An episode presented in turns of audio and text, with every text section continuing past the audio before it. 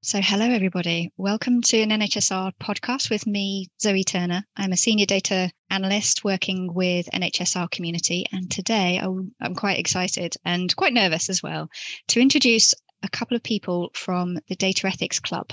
The NHSR community has worked reasonably closely with ethics, but not maybe closely enough. And so it's really interesting to encourage people to consider data ethics. And so I'm going to start by asking my um, interviewees to introduce themselves. So I'm going to start with Nat. Hi, so yeah, I'm Natalie Zelenka. I'm a senior research fellow at UCL, University College London, where I work in health data science. Um, and before that, I was a data scientist at the University of Bristol. And Huw. My name is Huw Day. Uh, I'm a final year maths PhD student at the University of Bristol uh, and soon to be data scientist here as well. So, first of all, let's uh, go through a little bit more about what the Data Ethics Club is. Um, because some people will have heard of, they will probably have heard of data ethics, but what's the club and how did it start?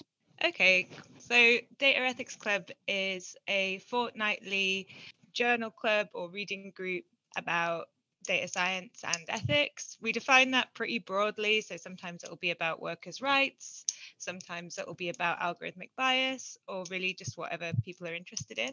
Yeah, it's been running since January 2020, and it has has a little break for the summer, but then yeah, it runs every two weeks um, during term time, like university term time. But it's open to anybody. It runs online on Zoom, and you can just pop in. You don't have to register. So you started it during the pandemic then? Yeah, so yeah, it was definitely started during the pandemic. Um, and that's probably one of the reasons why it's online. But I think that's really worked out for the best because we're so lucky to have attendees from yeah all over the world. So um, I'm glad I'm glad that it did start during the pandemic because I think it wouldn't have been as successful otherwise we set it up um, originally. Myself and Nina Di Cara set it up. Um, Nina Di Cara is a research associate in mental health data science at the University of Bristol, and unfortunately, she can't join us today. And I think it was her idea originally. And at the time, I was a data scientist at the University of Bristol, and part of my role was to build data science communities and, and support the data science community at the University of Bristol and further afield. Um, and data science and ethics was something that I had an interest in from my PhD. And so, yeah, I, I kind of jumped at the chance to do that. And it was just quite good fun to to attend and to run and a great excuse to read a load of papers that I'd been putting off reading not just papers but also kind of podcasts and uh, other. Yeah, you've watched uh, videos as well, haven't you? So it's not just um, it's podcasts. I think you've listened to, and uh, there was a video of some great philosophers. There's there's been a lot of topics that you've covered. The format has been quite structured because I've gone along to it. It's it's a really slick format. Was it always like that, or has it developed over time? I think the format has um, stayed pretty similar over time. The thing that has some parts have evolved, I would say, the write-ups, but in terms of the the general format, which is at the end of every meeting, we vote on what we're going to read next time, and the organisers choose three things off um, of our big reading list that can be suggested by anybody to vote on. We try to include things on the list that maybe narrowly missed out on a vote previously try to add in as much variety as possible but you know in the end the attendees make the decision and vote what we'll be reading or listening to. And i think that's been pretty pretty stable or at least it feels like that's been going on for a long time. And I was quite impressed that you used a lot of data science tools. I was kind of introduced to HackMD, which is great because you have people who come along who are not necessarily data scientists. I've been in a room before because you have like side rooms, don't you? And little groups go off and we talk through some of the prompted questions. So there's a lot of work that goes on before and after. But there were um, sociologists and philosophers and quite a few people just saying, I don't know data science, but this is a topic I'm quite interested in. So HackMD was a nice way of getting the technical markdown writers next to the the actual text showing it, and that was the first time I'd seen that. So, had you? How did you find out about these tools to use? I think I first found out about HackMD from uh, Kirstie Whitaker, who runs the Turing Way Data Science Handbook. And oh, it was at a Alan Turing Institute, which is the National Institute for Data Science. It was at an Alan Turing Institute um, hackathon. They do these like week long hackathons. And during my PhD, they're called data study groups. During my PhD, I um, attended and facilitated uh, two or three of those. And at, yeah, they used the HackMD, which is like a shared document, a bit like a Google Doc, but where you write in Markdown and Markdown is um, a text based format that formats things nicely in HTML without having to use any code. It's just very simple formatting. So, for example, asterisks is around something will make it italics, or two asterisks around it will make it bold. So yeah, that's how I found out about that tool. And I, I did because I was setting it up with Nina, and she's also um, a data scientist. I did um, use setting up Data Ethics Club as an excuse to use tools that I like using and try out tools that I wanted to try out using. So, for example, we have a website which is at www.dataethicsclub.com, and that's built with MyST Markdown and um, the same HTML template that I use for like documenting any Python code I run, the PyData theme. So yeah, that made it easier for me to run and also made it a bit more fun for me to be able to try out different technologies. But then I think as well, like part of the thinking was uh, the people we would most want to try to bring in to thinking about ethics that data scientists are like the least likely people to have thought about it before and maybe if the tools are more familiar to them you know your github and so on then mm. maybe that will help them to engage a bit better and i'm not yeah i can't really tell if that did work or not but um in general like i'm happy with the tools we chose and they've been good and useful i think yeah, I think they've opened up to people who are not necessarily yeah familiar with GitHub and what that does. So Huw, you didn't come from a data science background, and how did you get involved with the ethics, data ethics? Is this a field that you were interested in? Yeah, so uh, I did my undergrad in maths at Bristol as well, um, and during that time, I'd uh, kind of worked on uh, a data science project, essentially for a friend on the side, uh, and I used data science project there. I just made quote marks, but we're not recording video, but um, like kind of uh, kind of basic level, just like manipulating uh, numerics in Excel. Um, and, and the project itself had some kind of social consequences that at the time of being a mathematician, I didn't really consider. Uh, and then when it came to kind of uh, looking to publish the work, I felt uncomfortable with some of the sort of uh, whilst I was completely at peace with all of the mathematics I'd done um, in the data analysis, there was some things that I wasn't happy with the potential like ramifications of the way that this data was being interpreted. But at the time, I didn't really have a good framework of kind of describing like, oh, hey, what, uh, well, you know, the maths here is fine, but we need to be careful here. And I think oftentimes in in these kind of data science projects, you run into this problem where you might say like, well, maybe the thing you're doing is not um, as ethical as it could be, but you're not trying to just accuse someone like the person doing the things of you're an unethical person, you're a bad person, whatever. And so I that that hadn't necessarily ended as well as I would have liked it to. And so, whilst I was doing my PhD in Bristol, I think I got a uh, in a mailing list for the maths department. I saw the Data Ethics Club pop up, um, and I think I'd, I'd seen it from when it had started, but I was taking a class that clashed with it at the time.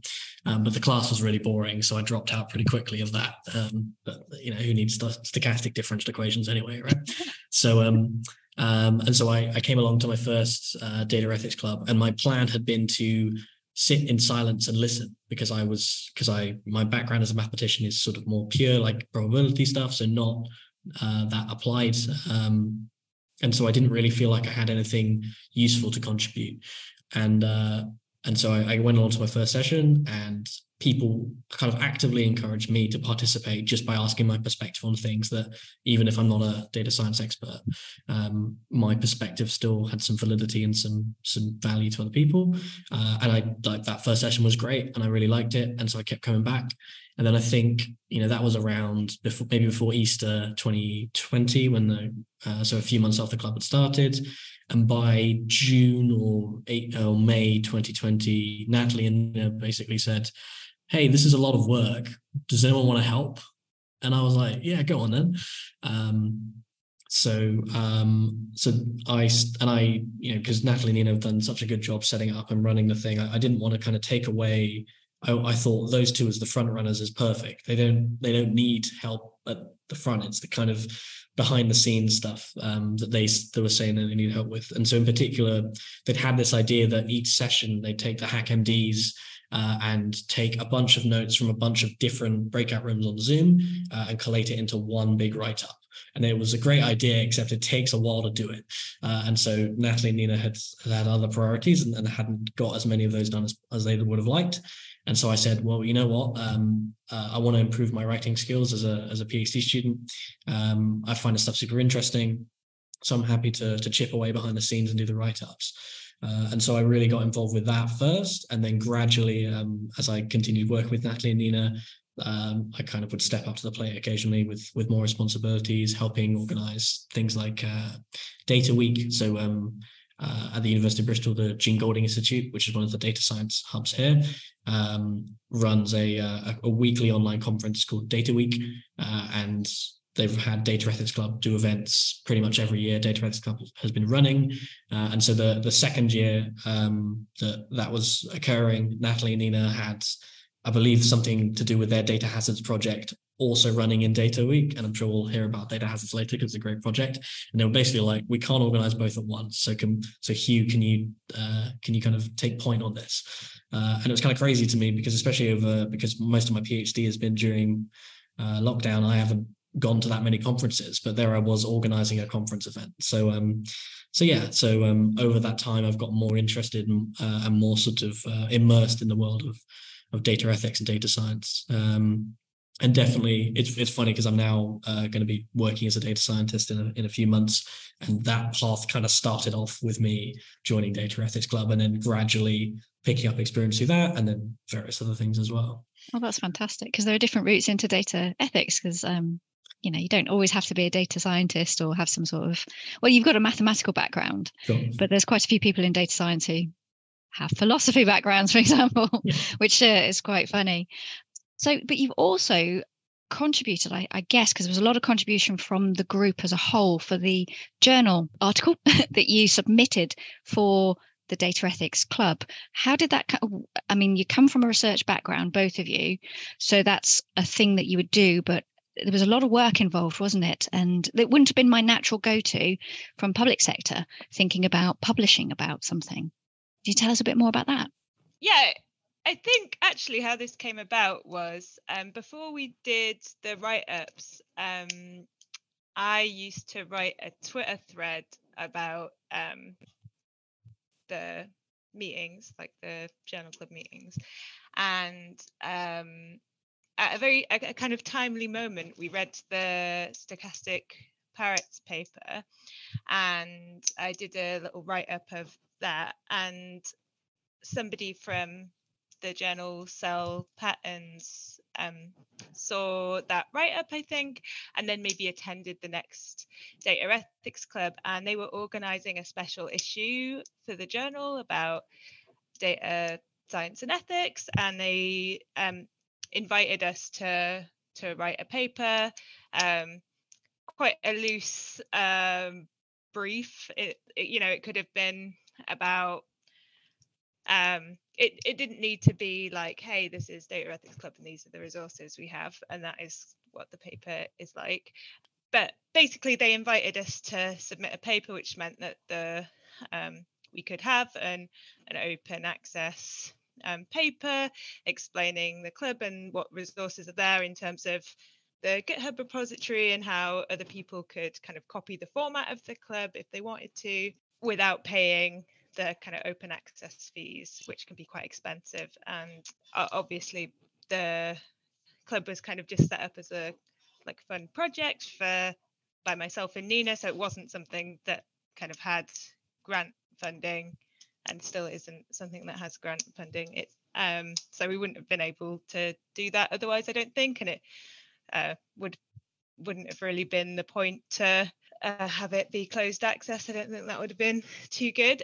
But yeah, we just um, sent out an email to our mailing list, which is how we tell people about the upcoming meetings, and said, "Hey, we're gonna we're gonna write this up as a journal article for cell patterns. We'd love any of your input. I think the there's quite a few researchers who uh, attend, um, which I guess isn't that surprising because it is set up by two researchers um, to begin with.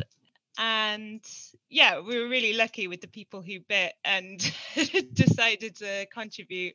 So yeah, we had we had um, I th- Huw, I think this is maybe Huw's first paper. Is that right? Yeah, so it's my, my first publication. Uh, I've got to find a way to cite it in my thesis somehow. Yeah, and then basically, yeah, we we wrote we wrote that up and it's available now and maybe we can send the link so that oh yes um, yes. at the end of the podcast there'll be lots of links including the one that i want to also talk about uh, data hazards is another project. So you've already got this big project on with all your other research and then you've moved into this great project called data hazards. Now i've looked into it because it sort of speaks to me as an analyst and data scientist in public sector but it didn't have that route into it obviously because your background's a research. So would you like to tell us a bit more about this great project? So I think data hazards also started because we had this kind of like quite vague brief from cell um, patterns about what the paper would be. And we'd been running Data Ethics Club for maybe about six months at this point, and we'd been reading all of this like amazing research by, you know, sociologists and philosophers, and um, and uh, we'd been lucky enough to kind of understand it because we had sociologists and philosophers there who could explain all the terms that we didn't understand as data scientists, which was um, was so useful. And we had got to the point where we were like, wow, yeah, these problems really exist and I'm able to notice them. But what can I really do about them in my own work? That was something that we always have as a bonus question at Data Ethics Club, like what change would you like to see based on what you've read or seen today? And I think from what we had seen at that point, um, there was some different kind of things that existed for helping data scientists to work more ethically. So there was some frameworks that were uh, quite specific about specific things, like, um, for example, uh, data sheets um, for data sets or model cards for model reporting. And those um, really are really useful guides for basically how to document certain types of data science that you might do, like collecting a data set or creating a machine learning model. And then there was there was quite a lot of checklists. I think um, I feel like maybe the UK Statistics Authority came out with a checklist. I feel like we read a couple of these at Data Ethics Club, I think. Mm. And and what I didn't like about the checklist approach was that it it kind of makes you feel that ethics is something you just do once at the beginning of the project and then you kind of forget about it. It doesn't really feel like embedded in the data science work that you do and it doesn't encourage you to talk with other people which i think from doing data ethics club we found really useful because it well certainly for me it really like opened my um, mind to different viewpoints of of different people. And so data hazards basically is a shared vocabulary of data ethics issues quite quite broad. Um, so from things like um, the environmental cost of um, some data science work to um, whether or not the people who are affected by the outputs of this work have given their informed consent or there's 11 altogether of these labels currently. And each one has a name and a description and like a nicely drawn um, little image. And they're supposed to look a bit like chemical hazard labels. Um, again, to kind of appeal to the more sciencey uh, audience, I guess. But the idea behind them really is to facilitate interdisciplinary conversations around data science and help data scientists identify issues with their research that they might want to find mitigations for. And the idea is that it's not supposed to be ah you have a hazardous research don't do it. Don't do any don't like stay away from the data science. It's corrosive.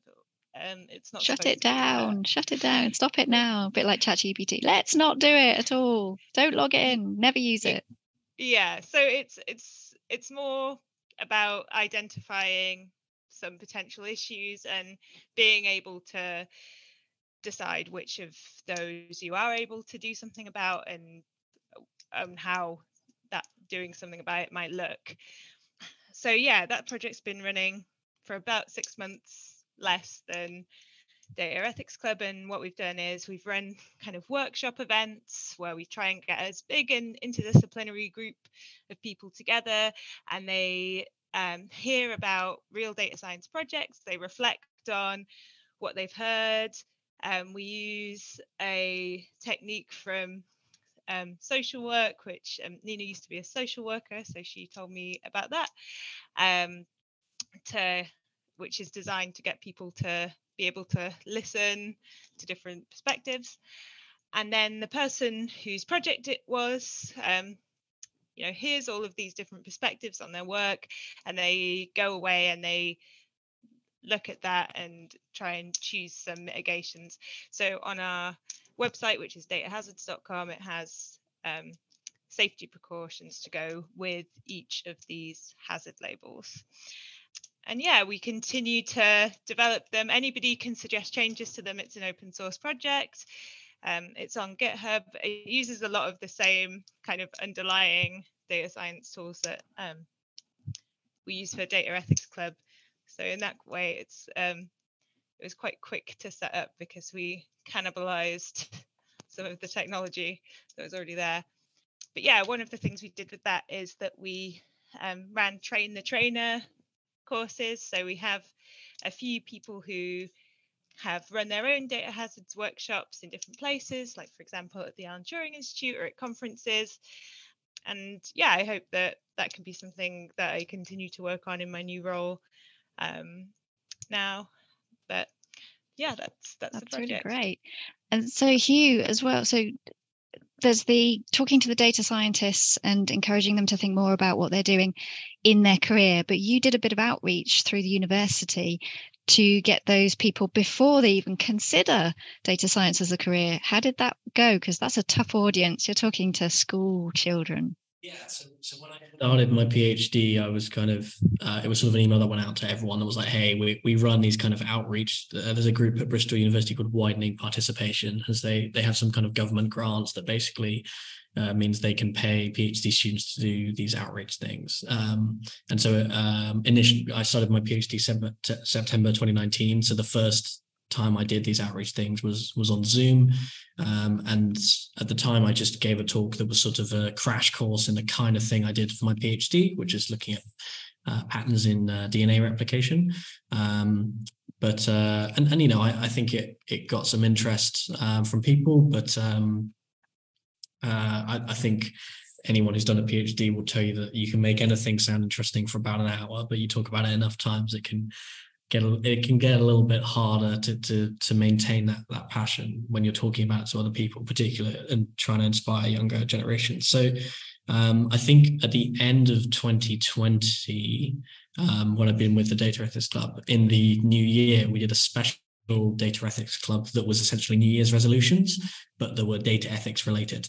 Um, and so I decided um, that one of my resolutions would be to start doing outreach on data ethics instead. So rather than talking about my my PhD, I'd I'd, uh, I'd talk more about data ethics.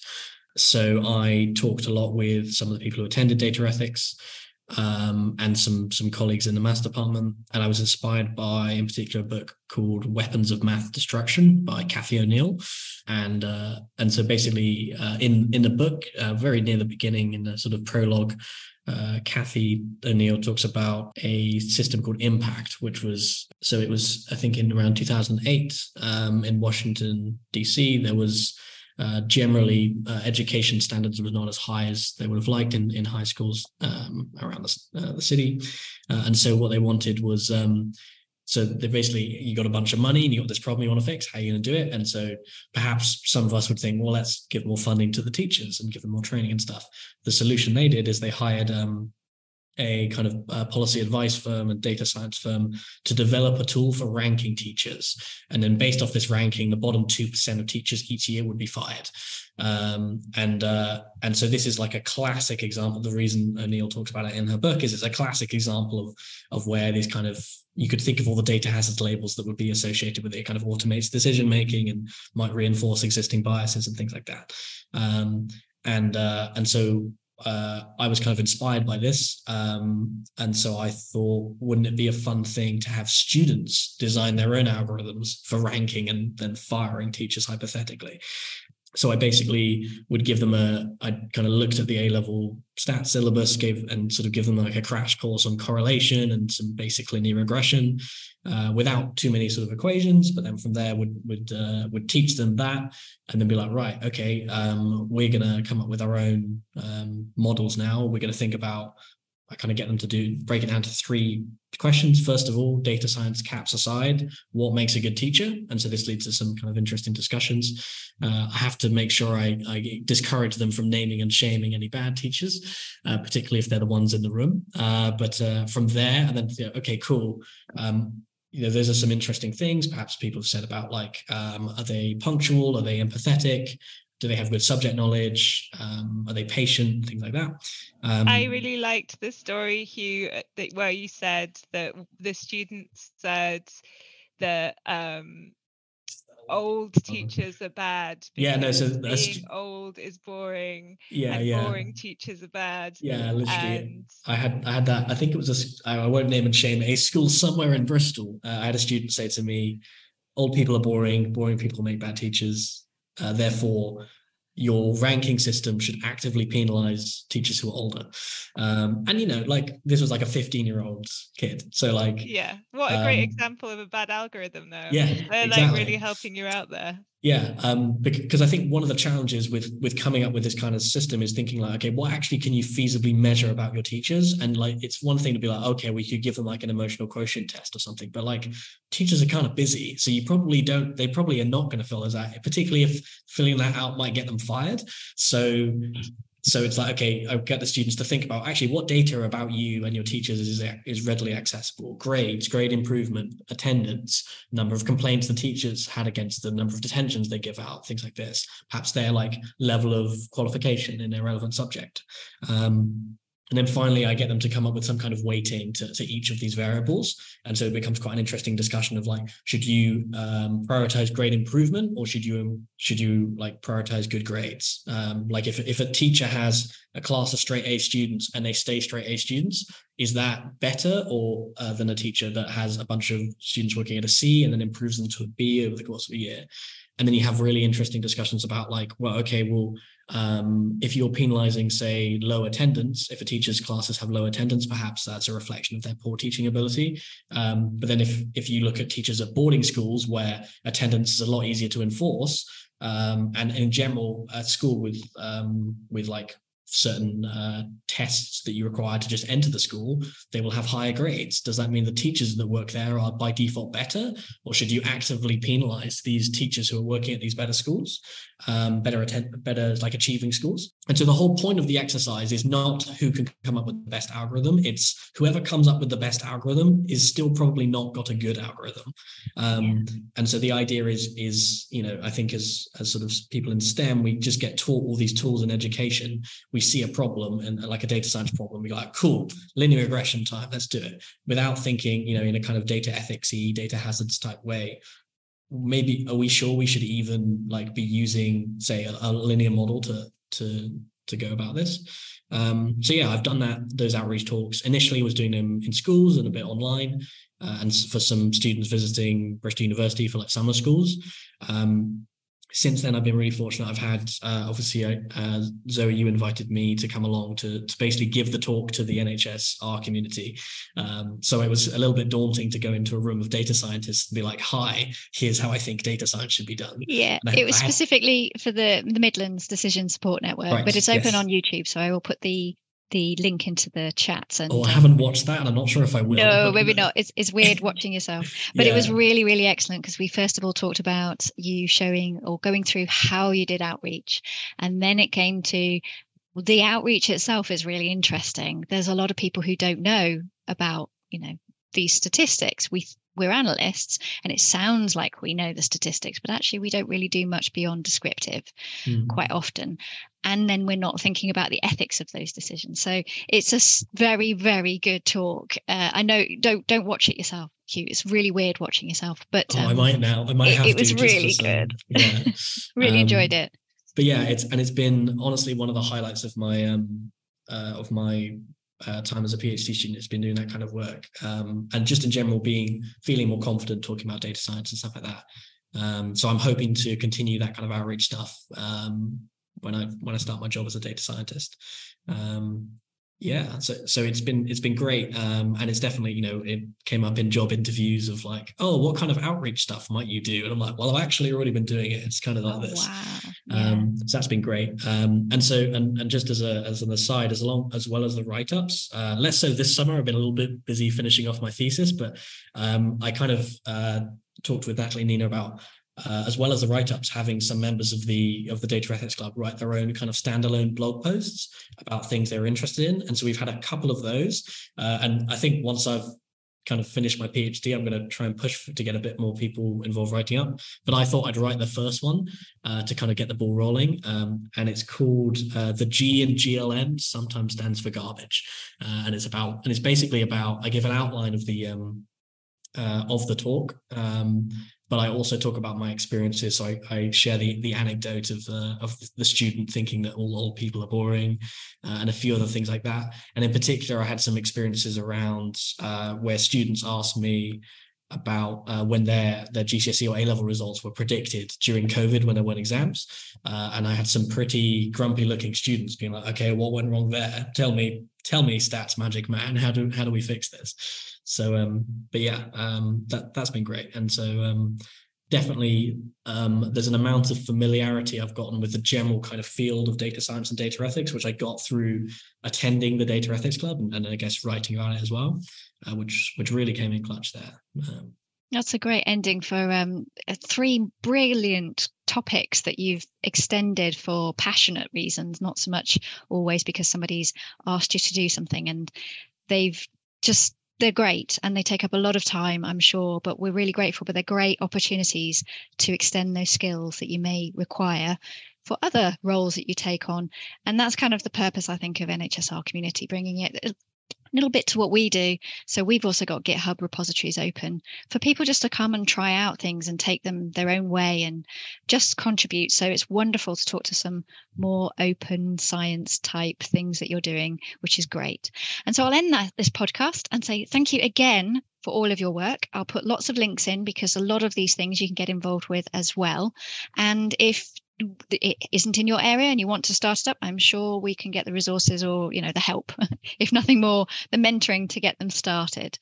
So thank you again huw and nat and also nina. Although she couldn't come today she's been integral to a lot of the work that you've talked about today. So thank you everybody and we'll catch up soon